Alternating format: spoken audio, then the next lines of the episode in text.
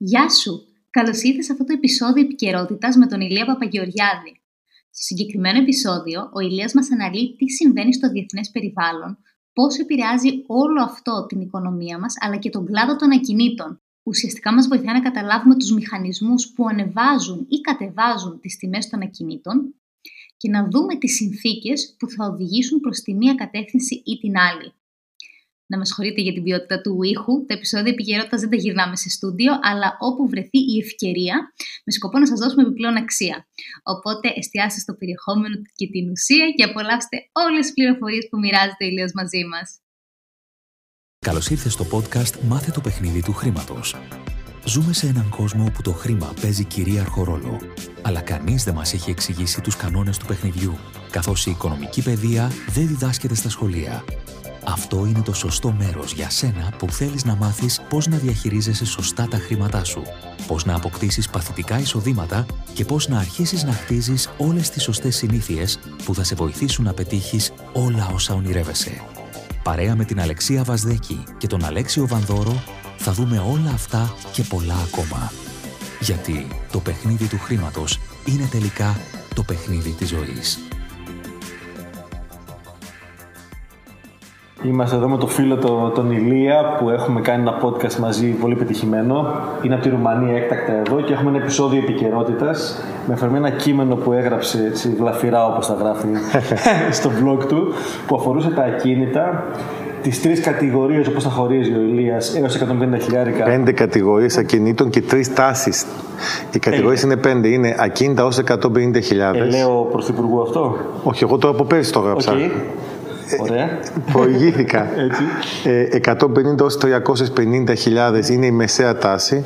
Μετά είναι τα κατακίνητα από την τιμή αυτή και πάνω. Okay. Και έχουμε άλλες δύο κατηγορίες. Τα εμπορικά ακίνητα, ακίνητα με μεγάλη αξία, με υπεραξία και τα εμπορικά τα οποία δεν έχουν αξία ιδιαίτερη. Δηλαδή ένα μαγαζί σε ένα κεντρικό δρόμο είναι ακίνητο προβολής και είναι άλλη κουβέντα. Ένα, ένα ακίνητο που είναι στα 30 μέτρα σε ένα στενό είναι άλλο πράγμα. Δεν έχουν την ίδια αντιμετώπιση. Αυτές είναι για μένα πέντε αγορές ακίνητων συμπλήν χοντρικά. Και εδώ πέρα πάνω έχουμε και τρεις τάσεις. Να πω καταρχάς καλησπέρα και ευχαριστώ για την πρόσκληση. και έχουμε και τρεις τάσεις που, ανε, που ανέλησα, που, που υπάρχουν μπροστά μας για το επόμενο 12μηνο ή και 24μηνο, με βάση τις οποίες τάσεις κάθε αγορά κινήτου θα έχει διαφορετική κατεύθυνση. Τρεις τάσεις της οικονομίας βάσει ό,τι συμβαίνει Οικονο, παγκοσμίως. Οικονομία, πολιτική. Δηλαδή, άλλο ένα, ένα σενάριο είναι ότι, για παράδειγμα, αν τα πράγματα πάνε καλά. Αν λυθεί το πρόβλημα με, την, με τον πόλεμο γρήγορα. Αν οι τιμές δεν ξεφύγουν στην ενέργεια. Ε, με την Τουρκία εμείς εδώ στην Ελλάδα δεν έχουμε τελικά προβλήματα κτλ. Θα είναι άλλη διαδρομή εάν ε, όταν μιλάμε για τα ακίνητα, αυτά τα ακίνητα είναι τμήμα της οικονομίας και ίσως είναι και το πιο χαρακτηριστικό, δηλαδή είναι το θερμόμετρο της οικονομίας. Είναι άλλο πράγμα αν σταματήσει ο πόλεμος στην Ουκρανία οι τιμές ενέργειας πέσουν, διχαζευτεί ο πληθωρισμός, πάντα πράγματα προς το καλό. Ησυχάς λίγο Ερντογάν. Αν δεν κάνει καμιά χαζομάρα ο Ερντογάν, είναι ένα σενάριο. Είναι άλλο πράγμα αν δυσκολευτεί πολύ ο κόσμος και είναι μεγάλες οι τιμές των, της ενέργειας, ε, συνεχιστεί ο πόλεμος, υπάρχουν προβλήματα διάφορα, ο πληθωρισμός παραμείνει ψηλά. Και είναι άλλο σενάριο το τρίτο, το κακό, εάν γίνει όντως ένα επεισόδιο με την Τουρκία, μικρό, μεγάλο, ποιος μπορεί να το ξέρει αυτό, αν καταρρεύσει κάποιο κράτος ή κάποια μεγάλη εταιρεία, αν γίνει κάτι, να σου πω κάτι, αν μιλήσεις με ανθρώπους από την Αμερική που είναι στα φαντ και σε όλα αυτά τα πράγματα τις επενδύσεις, δεν υπάρχει ένας που να μην σου έχει μια ιστορία πώς θα καταρρεύσει το επόμενο διάστημα ο τάδε τομέας, γιατί είναι όλα υπερ υποθηκευμένα, είναι όλα φούσκες κτλ. Αν λοιπόν πάμε σε ένα κακό σενάριο, και βρεθεί μια αγορά όπου θα έχει έλλειψη ρευστότητας μεγάλη και θα μπλοκάρουν τα λεφτά, θα μείνει ο πληθωρισμός πολύ ψηλά για πολύ καιρό κτλ., τότε αλλιώς θα προχωρήσουν και τα κίνητα γιατί θα αλλάξουν τελώς τα δεδομένα. Έτσι. Σε αυτό πάλι πάντα δεν περιμένει αντιπληθωριστικό το ακίνητο. Είναι, αντιπληθωριστικό, είναι αντιπληθωριστικό το ακίνητο, αλλά εγώ θα σου κάνω μια ερώτηση. Την ώρα που. Α πάρουμε για παράδειγμα την κατηγορία από 150-350 ευρώ τα ακίνητα αυτά. Τα πιο επανεμένα πιάσαμε. Ε, Α το πούμε πολύ γρήγορα. Μέχρι τις 150.000 η κυβέρνηση στην Ελλάδα ανακοίνωσε ένα πακέτο το οποίο επειδή για το ίδιο θέμα είχα γράψει τέσσερις μήνες νωρίτερα στο blog μου ότι αυτό έγινε στη Ρουμανία. Mm-hmm. Αυτό είχε ως αποτέλεσμα Εκεί ήταν τότε το πλαφόν που ήταν στην αρχή 60.000, μετά έγινε 70. Είχες ως αποτέλεσμα οι τιμές να ανέβουν. Αλλά στην Ελλάδα, αν ας πούμε πάνε καλά τα πράγματα, όντως ανέβουν οι τιμές. Αλλά αν στην Ελλάδα γίνει μια κατάσταση με την Τουρκία, και να υπάρχουν τα δάνεια. Δεν θα, ο άλλος θα φοβηθεί, θα πει να περιμένω, να δω, να το σκεφτώ. Είναι το, το, το, ο τρόπος που θα εξελιχθεί η οικονομία και η πολιτική γύρω μας θα εξαρτήσει και τις καταστάσεις με τα κίνητα. Για παράδειγμα, την κατηγορία 150 με 350 που είναι η ενδιάμεση, όπως την έχω εγώ στο μυαλό μου, εν πάση Εάν τα πράγματα πάνε άσχημα, αν ο πληθωρισμός φύγει τελείως, αν οι τράπεζε. Τελείως τι σημαίνει, να φάει 20%, 25% ή να μείνει έτσι. Εγώ θα σου πω να είναι του χρόνου τέτοια μέρα 15%. Okay. Μετά από 12 μήνες να συνεχίσει να είναι τόσο ψηλά. Mm-hmm. Λοιπόν. Άρα αποδυναμώνει το. Δεν μπορεί να φανταστείς τι σημαίνει αυτό. Δεν έχουμε ζήσει, η δικιά μας γενιά δεν έχει ζήσει δεν θυμόμαστε καλά τι σημαίνει οικονομικά αυτό το πράγμα. Εγώ θυμάμαι τον μπαμπά μου και το θείο μου που είχε επιτόκια τράπεζα 18% ο πληθυσμός ήταν 25-30, φαντάζομαι. Ακριβώς. Αλλά έχει και επιτόκιο 18. Σωστό. Έλεγε, είχα, θυμάμαι έναν, έναν υπάλληλο στο, στο κρεοπολείο μας στην Κατερίνη που έλεγε: Έχω τα λεφτά στην τράπεζα σε 3,5 χρόνια διπλασιάζω τα λεφτά. Ο πληθωρισμός σε 2,5 δεν έχει σημασία. Αλλά τι θέλω να σου πω. Ε, εάν ο πληθωρισμός είναι 15% του χρόνου, έχει γίνει κάνα μπράφ με την Τουρκία, χτύπα ξύλο να μην, έχει γίνει κάποια κατάρρευση διεθνώς, έχει, υπάρχει δυσκολία και οι τράπεζες δεν δανείζουν. Εσύ τι κάνεις, αγοράζεις το ακίνητο στην τιμή αυτή ή περιμένεις να πέσουν οι τιμές γιατί κάποιο θα ζωριστεί και θα πάει προς τα κάτω. Άρα είναι με ένα αντιπληθωριστικό, αλλά αυτός που έχει τα χρήματα και τα μετρητά, γιατί τότε δεν υπάρχουν δάνεια. Σωστά. Δηλαδή το 8-9, το 8 στην, στην υπόλοιπη Ευρώπη, η Ελλάδα το 10 μπήκε εκεί. Το 10, 11, 12 δεν υπήρχαν δάνεια στην Ελλάδα. Mm-hmm. Μετρητά. Όταν δεν υπάρχουν δάνεια, οι τιμές δεν μπορούν να μείνουν εκεί που είναι. Ακόμα και αν λέμε ότι είναι αντιπληθωριστικό, αυτός που θα έχει τα μετρητά θα περιμένει να πέσει προς τα κάτω και θα πει. Και επειδή το βιώσαμε στην Ελλάδα, ξέρει τι θα πέσει. Μα... Και όλοι λέμε το 12 γιατί δεν αγόρασε το 13, γιατί Σωστό. δεν βλέπουμε που θα πάει. Ναι. Σωστό. Αλλά να σου το πω, ποιος είναι αυτός που θα έχει τα μετά και θα πει, Όχι, εγώ θα πάω να το πληρώσω 300. Θα, πει, θα του πει 200, θα του πει άλλος, Όχι 270, θα πει 230, θα, θα διτήσει κάτι καλύτερο. Οπότε είναι με ένα αντιπληθωριστικό, αλλά να δούμε και πού θα πάει το έργο. Σωστό. Τα ακριβά ακίνητα είναι άλλη κατηγορία. Γιατί αυτός ο οποίος έχει ένα πανάκριβο ακίνητο, πανάκριβο, δεν είναι σωστή λέξη. Ένα ακίνητο μεγαλύτερης αξίας, μεγάλης αξίας στην Αθήνα, αν αυτός δεν είναι ζωισμένο, θα περιμένει να περάσει μπόρα. Στο ίδιο και, στην, και το ίδιο και στα, νησί, στα νησιά κτλ. Βέβαια και εδώ θα πω το εξής. Εδώ τώρα συζητάμε ότι σε η Ελλάδα δεν είναι πάλι μία αγορά τουριστική για τα νησιά. Είναι άλλο η Μύκονος Σαντορίνη, μία κατηγορία. Είναι άλλο πράγμα τα νησιά γύρω από αυτές που σιγά σιγά είναι μια αγορα αγορά λίγο πιο, πιο κάτω. Είναι άλλο πράγμα Κρήτη και Έκαια. Εδώ τώρα βλέπουμε πέμπτης προτεραιότητας, να μην πω κάτι άλλο, πιο ευγενικά, να πω πέμπτης προτεραιότητας mm. σημεία στην Ελλάδα. Ζητάνε 5 και 6 ευρώ το μέτρο στις βίλες. Εάν στραβώσει η αγορά, εγώ να πω ότι έγινε χαμός. Στη Μύκονο οι τιμές μπορεί και να μείνουν ίδιες. Αλλά στα μέρη αυτά που οι τιμές έχουν ξεφύγει θα πέσουν βία. Γιατί δεν υπάρχει από πίσω υπόβαθρο συναλλαγών. Είναι απλά το όνειρο κάποιων και η ελπίδα ότι αφού γίναν πέντε πράξεις θα κάνουμε του χρόνου άλλες δέκα. Δεν υπάρχει από πίσω μια, ένα υπόβαθρο. Δεν υπάρχει ένας προορισμός που είναι γνωστός. Οπότε για μένα πρώτα είναι να δούμε ποια είναι η κατεύθυνση που πάμε. Από αυτό θα εξαρτηθούν πολλά πράγματα. Α πούμε, εγώ είμαι μετριοπαθής προς απεσιόδοξος. Δεν βλέπω πολλά καλά μπροστά μας. Άρα εσύ θα κρατούσες μετρητά για να μπορείς να τοποθετηθείς αν πάει το σενάριο εκεί; Εγώ το έχω γράψει κιόλας ότι, ότι το κρατάμε μετρητά τώρα. Η δικιά μου πρόταση είναι τώρα κρατάω μετρητά και αν θα μπω μπαίνω σε ακίνητα. Τρέμω για τις, μετοχές, τρέμω για τις μετοχές, δεν μπορώ να τις καταλάβω, τρέμω. Δεν είναι ευθύ λογική. Τα ομόλογα, έχω γράψει ειδικό κείμενο για τα ομόλογα και τις τράπεζες αν περιμένουμε δυσκολία και τα νοικοκυριά να μην έχουν λεφτά να πληρώσουν τους λογαριασμούς. Πώς μιλάμε για τράπεζες και για αγορά μετοχών, για ομόλογα, εκεί θα υπάρξει θέμα. Η Ελλάδα δανείζεται με επιτόκια πολύ κοντά στα επιτόκια από το 2010. Πήγε στην μνημόνιο. Τότε είχαμε πολύ μεγάλο χρέος, το είναι το ελεγχόμενο, αλλά πάλι εκεί στα διανούμενα φτάσαμε. Εντάξει. Αν όλο αυτό ε, με τι μετοχέ, τα ομόλογα κτλ. Για μένα έχει πολύ μεγάλο κίνδυνο. Αν όλο αυτό το σκεφτούμε, τα ακίνητα παραμένουν μια καλή επιλογή, αλλά. Το, το ερώτημα είναι. Ναι. Σήμερα αγοράζω. Αν βρω μια ευκαιρία, την αγοράζω. Ό,τι σημαίνει ευκαιρία, αν ξέρω τι σημαίνει ευκαιρία. Το πρώτο που αγοράζω είναι η τοποθεσία. Σωστά. Α αγοράσω και κάτι πιο ακριβό. Δηλαδή, είναι κάτι 10 και εγώ θέλω να το πάρω με 7. Αν το βρω 9 και είναι top location, το, και με 11 το παίρνω εγώ. εγώ. Και δεν περιμένω, γιατί το χρόνο μπορεί να πέσει κι άλλο. Γιατί μπορεί να μην υπάρχει. Μπράβο. Να σου πω, θυμάμαι χαρακτηριστικά ότι ήθελα μαζί με έναν πελάτη μου να πάρουμε ένα ακίνητο στην Ερμού. Μαλώσαμε το 9, 10, 11, σε, σε περίπτωση, πε- συγγνώμη, 11, 12. Είχαν βγει κάποια κίνητα στην Ερμού για πώληση και δεν το πήραμε γιατί αυτός ήθελε να πάρουμε ένα 5% παρακάτω. Δεν πάρω το εκεί πέρα, πού θα το ξαναβρεις στην Ερμού ακίνητο. Λοιπόν, όταν δούμε location, το παίρνουμε. Από εκεί και πέρα που θέλουμε κάτι που να μας κάνει να νιώσουμε βολικά ότι δεν αγοράσαμε ακριβά, σίγουρα θα τιμολογήσουμε τον πληθωρισμό προς τον πολιτή, αλλά αυτή τη στιγμή ο πολιτής στην Ελλάδα έχει την ψυχολογία ότι δεν υπάρχει αυτό κανένα πρόβλημα, ότι όλα πάνε καλά, οι τιμές είναι μεγάλες, θα πάνε θα γίνουν μεγαλύτερες. Άρα, λογικά, εγώ περιμένω αν δεν βρω. Εγώ δεν θα πάω να σφαχτώ στο μαχαίρι, Μαζί. Άρα, εάν βρω, παίρνω και ξέρω τι σημαίνει να βρω, ταυτόχρονα κρατάω και ένα κομμάτι cash, γιατί μπορεί να βρω και καλύτερα στο μέλλον. Ε, Όποιος περιμένει, ότι η αγορά, όποιος περιμένει ότι θα λυθούν τα προβλήματα και είναι αισιόδοξος για την γενικότερη οικονομία, ας αγοράσει τώρα. Γιατί αύριο θα πάμε παραπάνω. Όποιος όμως είναι απεσιόδοξος ή είναι μετριοπαθής, εδώ πλέον μπαίνει το ερώτημα, αξίζει τον κόπο να στηθώ τώρα, μήπως πρέπει να περιμένω λίγο. Γιατί κοίταξε λίγο, δεν θα πας να στηθείς φθηνά.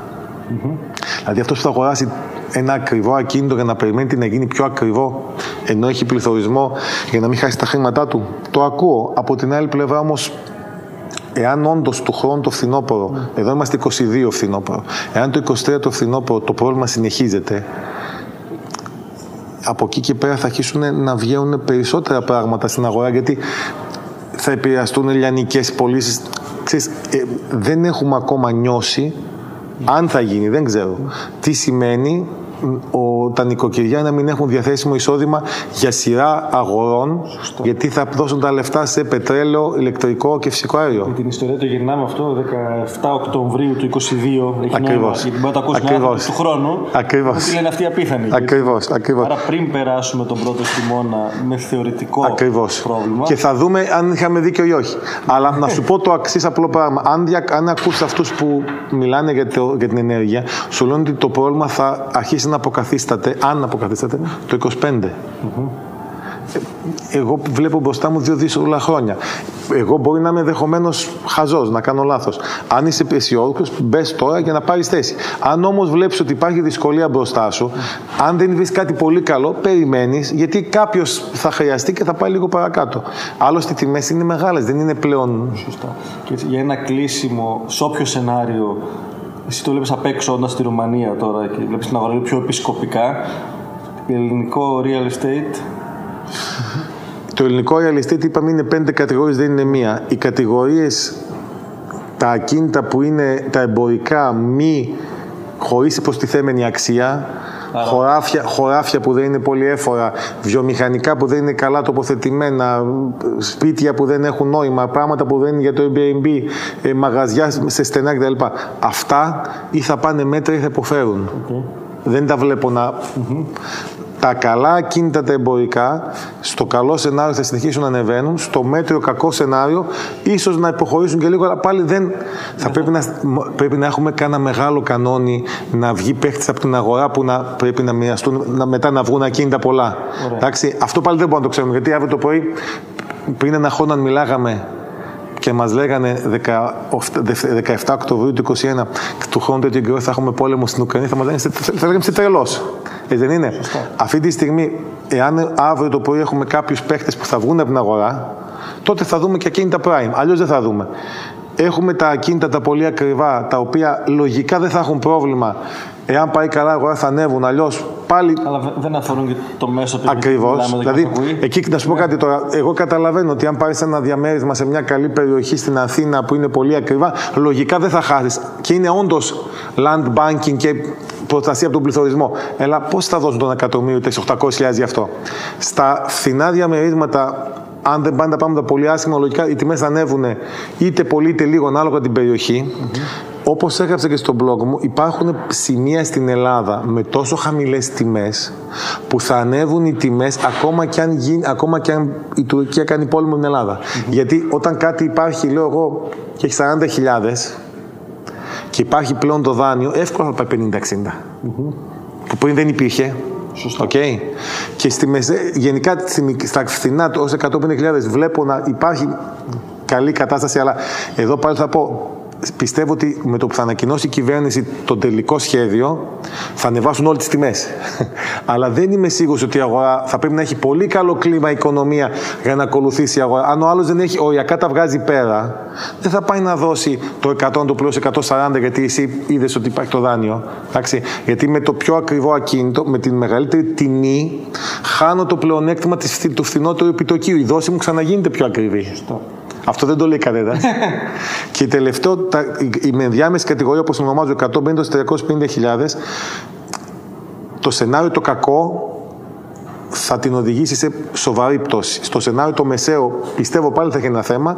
Στο καλό σενάριο ίσως να πάει λίγο καλύτερα. Αλλά όταν πλέον θα υπάρχουν ακίνητα με 150.000 με δάνειο, το 170, 180, 200 λογικά θα έχει μειονέκτημα απέναντι στο 150, που είναι με δάνειο και χωρίς δάνειο. Είμαι, αν του χρόνου το στεγαστικό έχει 7% 8% και το, επιδο, και το επιδοτούμενο έχει 1%. Ποιος θα, πάει να, ποιος θα πάει να πάρει με 200 και θα πάρει με 150. Άρα το 200 πρέπει να πέσει σιγά σιγά. Και το άλλο που είναι στο 300-350, αν υπάρχουν όντως ακριβά στεγαστικά, ποιος θα πάει να δώσει, θα πει θέλω καλύτερη τιμή, θέλω το ένα, θέλω το άλλο, γιατί εάν μπλοκάρει η αγορά, θα ζητήσει ο πολιτής να τιμολογηθεί το μεγαλύτερο κόστος δανείου προς τον πολιτή. Γενικά η ερώτηση λοιπόν είναι τι πιστεύει κάποιος θα γίνει από εδώ και πέρα. Α αφήσουμε τώρα, εντάξει, εγώ άμα είμαι πολιτής θέλω να πάνε όλα καλά. Προφανώς. Και το αντί, και αν γίνει, ξέρεις, έχω, μου γράφουν όχι, θα, όλα θα καταστραφούν γιατί θέλουν να αγοράσουν και δεν προλάβανε την. Την προηγούμενη κρίση. Λοιπόν, που αν καταστραφούν πάλι δεν αγοράσουν. ναι, αυτοί δεν αγοράζουν ποτέ. αυτοί πάντα περιμένουν την επόμενη, την επόμενη κρίση. Εντάξει, έχω έναν πελάτη που είχα συμβουλεύσει και αγόρασε 9 διαμε, διαμε, ακίνητα, το πω έτσι, γύρω από το Σύνταγμα, σε, σε μια ακτίνα 500 μέτρων το Σύνταγμα. Από 50 μέχρι 500. Αυτός ο άνθρωπος, όταν αγόραζε, του κάναν πλάκα οι φίλοι του. Και λέει: Θα σε καταστρέψει ο άλλος, δεν ξέρει από, την, από την Ελλάδα. Δεν του λέω: Στο Σύνταγμα θα πάρει και θα πάρεις 1300-1500. Πού θα ξαναβεί την τιμή; Και τώρα οι ίδιοι του λένε: Εμείς το ξέραμε, αλλά δεν προλάβαμε. Εντάξει, αυτά είναι, είναι ανθρώπινη ψυχολογία. Το, το ερώτημα το βασικό είναι ότι δεν είμαστε σε κανονικές εποχές. Δηλαδή, πριν τέσσερα χρόνια. Συγκρίνεις με κάτι που έχει ξαναγίνει, ναι. Πριν τέσσερα χρόνια λέγαμε. Ε, η χρονιά πήγε καλά, δεν, δεν βλέπουμε κάτι ιδιαίτερο μπροστά μας. Το πετρέλαιο σύμπλην θα είναι εκεί. Δεν, τα, πρώτα, το, τα μακαρόνια έχουν μια τιμηχή τα μακαρόνια έχουν διπλασιάσει. Αν δεις, εγώ πάω πολύ σούπερ μάρκετ, γιατί στο σούπερ μάρκετ καταλαβαίνεις πολλά πράγματα. Και το πάω και Ρουμανία και Ελλάδα. Εγώ ψωνίζω για την οικογένεια στην Κατερίνη, για, την, για τη μητέρα μου και την κόρη μου. Τα φθηνότερα μακαρόνια έχουν διπλασιάσει τιμή σε μερικούς μήνες. Διπλασιάσει. Το 0,40 έγινε 0,80. Εντάξει. Όταν όλο αυτό το πράγμα το βλέπω μπροστά μου μέσα σε λίγους μήνες, πώς να σου πω, πού ξέρω ότι θα πάει από εδώ και πέρα, θα σταματήσει ο πόλεμος, θα συνεχίσει ο πόλεμος. Ο αγωγός που, την, ε, που, που έγινε το σαμποτάζ και σταμάτησε. Είναι, ζούμε σε μια κατάσταση σχεδόν αρχαιοτογράφητων νερών. Ε, ε, περιοχής, ναι. Και μετά από ένα COVID που ήταν γι' αυτό απρόοπτο και όλα τα... Το COVID, ο COVID όμως οδήγησε τις οικονομίες σε μια υπερχρέωση και σε ε, ρίξιμο χρημάτων από το ελικόπτερο. Και σήμερα αυτή τη στιγμή, και συγγνώμη να πω και κάτι, όταν μας έδωσε ο COVID άπλητη ρευστότητα, δεν είδαμε τον κόσμο να τη διαχειρίζεται με σοφία. Τι κάνανε; Στα χρηματιστήρια και, και πήγαν και αγοράσανε ε, πράγματα που κάναν 10 δολάρια, τα πληρώσανε μέχρι και 300. Αυτό κάνανε. Εντάξει. Σήμερα πλέον, όπου ο πληθωρισμός είναι ένα τα επακόλουθα, γιατί ήταν και άλλοι λόγοι του πληθωρισμού, σήμερα που ο πληθωρισμός καλπάζει, πολλοί άνθρωποι θα βρεθούν σε δυσκολία γιατί δεν έχουν βάλει τα χρήματα στην άκρη. Βέβαια, σαν να κλείσουμε, έχουμε μια κουβέντα προχθές, όπου στη Γερμανία που τους τρομοκρατούν και ότι θα γίνει ο χαμός, αυτό είναι λογικό να φοβούνται οι άνθρωποι γιατί δεν έχουν περάσει κάτι ποτέ. Εδώ στην Ελλάδα το έχουμε φάει και 13 χρόνια στο κεφάλι, η γενιά μου σίγουρα μέσα. Οπότε το πει όλο ξαναγεννά και όχι ότι είναι ευχάριστο, ε, αλλά δεν είναι κάτι τελείως ξένο. Αν με επιτρέπεις, ναι. Ναι. δεν έχει ζήσει η Ελλάδα ναι άμεσα τα τελευταία χρόνια πληθωρισμό 15% με παγκοσμιοποίηση. Όταν είχε πληθωρισμό 15% που είναι 30 χρόνια στους πατεράδες μας, δεν είχε παγκοσμιοποίηση. Τώρα είναι αλλιώς πάλι το έργο.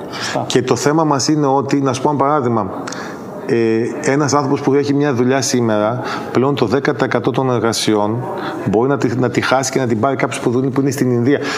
Είναι χιλιάδες οι Έλληνες που δουλεύουν στο εξωτερικό, όντας στην Ελλάδα, και δουλεύουν πλέον έχουμε άλλα δεδομένα. Εντάξει. Αλλά γενικά είναι κάτι το οποίο σίγουρα εμείς είμαστε πιο προετοιμασμένοι, να το πούμε έτσι, από τους ξένους.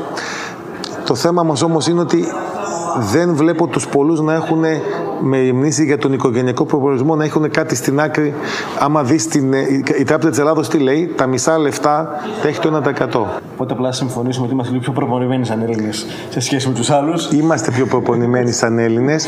το, το θέμα μας είναι όσο μπορούμε να προσπαθήσουμε να μην χρειαστεί να ξαναποδείξουμε ότι είμαστε προπονημένοι. Δηλαδή, ας αποφύγουμε όσο γίνεται, ας αποφύγουμε όσο μπορούμε τα προβλήματα. Όσο αυτό είναι εφικτό και όσο είναι αυτό δυνατό.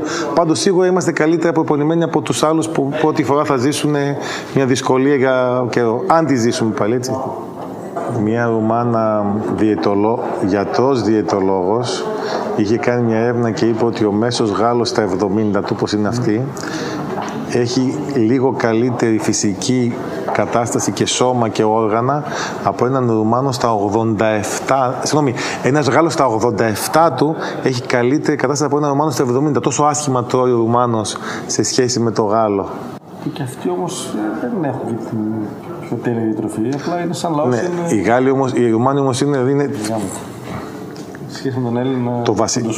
Κοιτάξτε, λίγο. Το, το, τα ρουμάνικα τα μπιφτέκια που τα λένε μίτσι ήθελε να τα απαγορεύσει η Ευρωπαϊκή Ένωση ως τοξικά.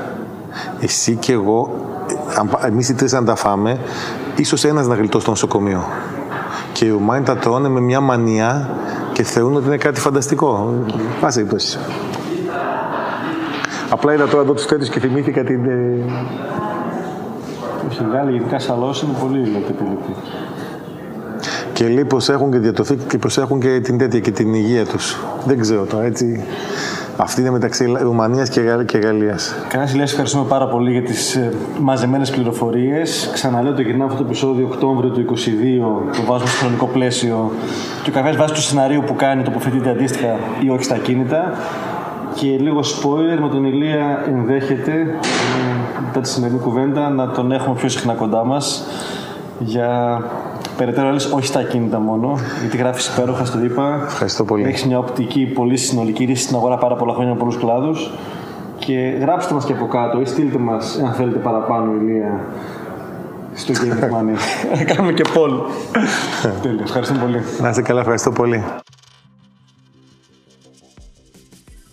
Μας το ζήτησες και το κάναμε. Δημιουργήσαμε το Game of Money Club. Ω ναι, είμαστε πάρα πολύ χαρούμενοι που για πρώτη φορά έχουμε ένα club με το οποίο μπορούμε να συνδεθούμε και να σας δώσουμε ακόμα μεγαλύτερη αξία.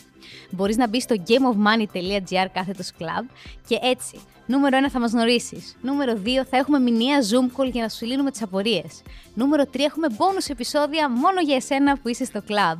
Νούμερο 4 έχουμε εκπτώσεις σε διάφορα σεμινάρια μας.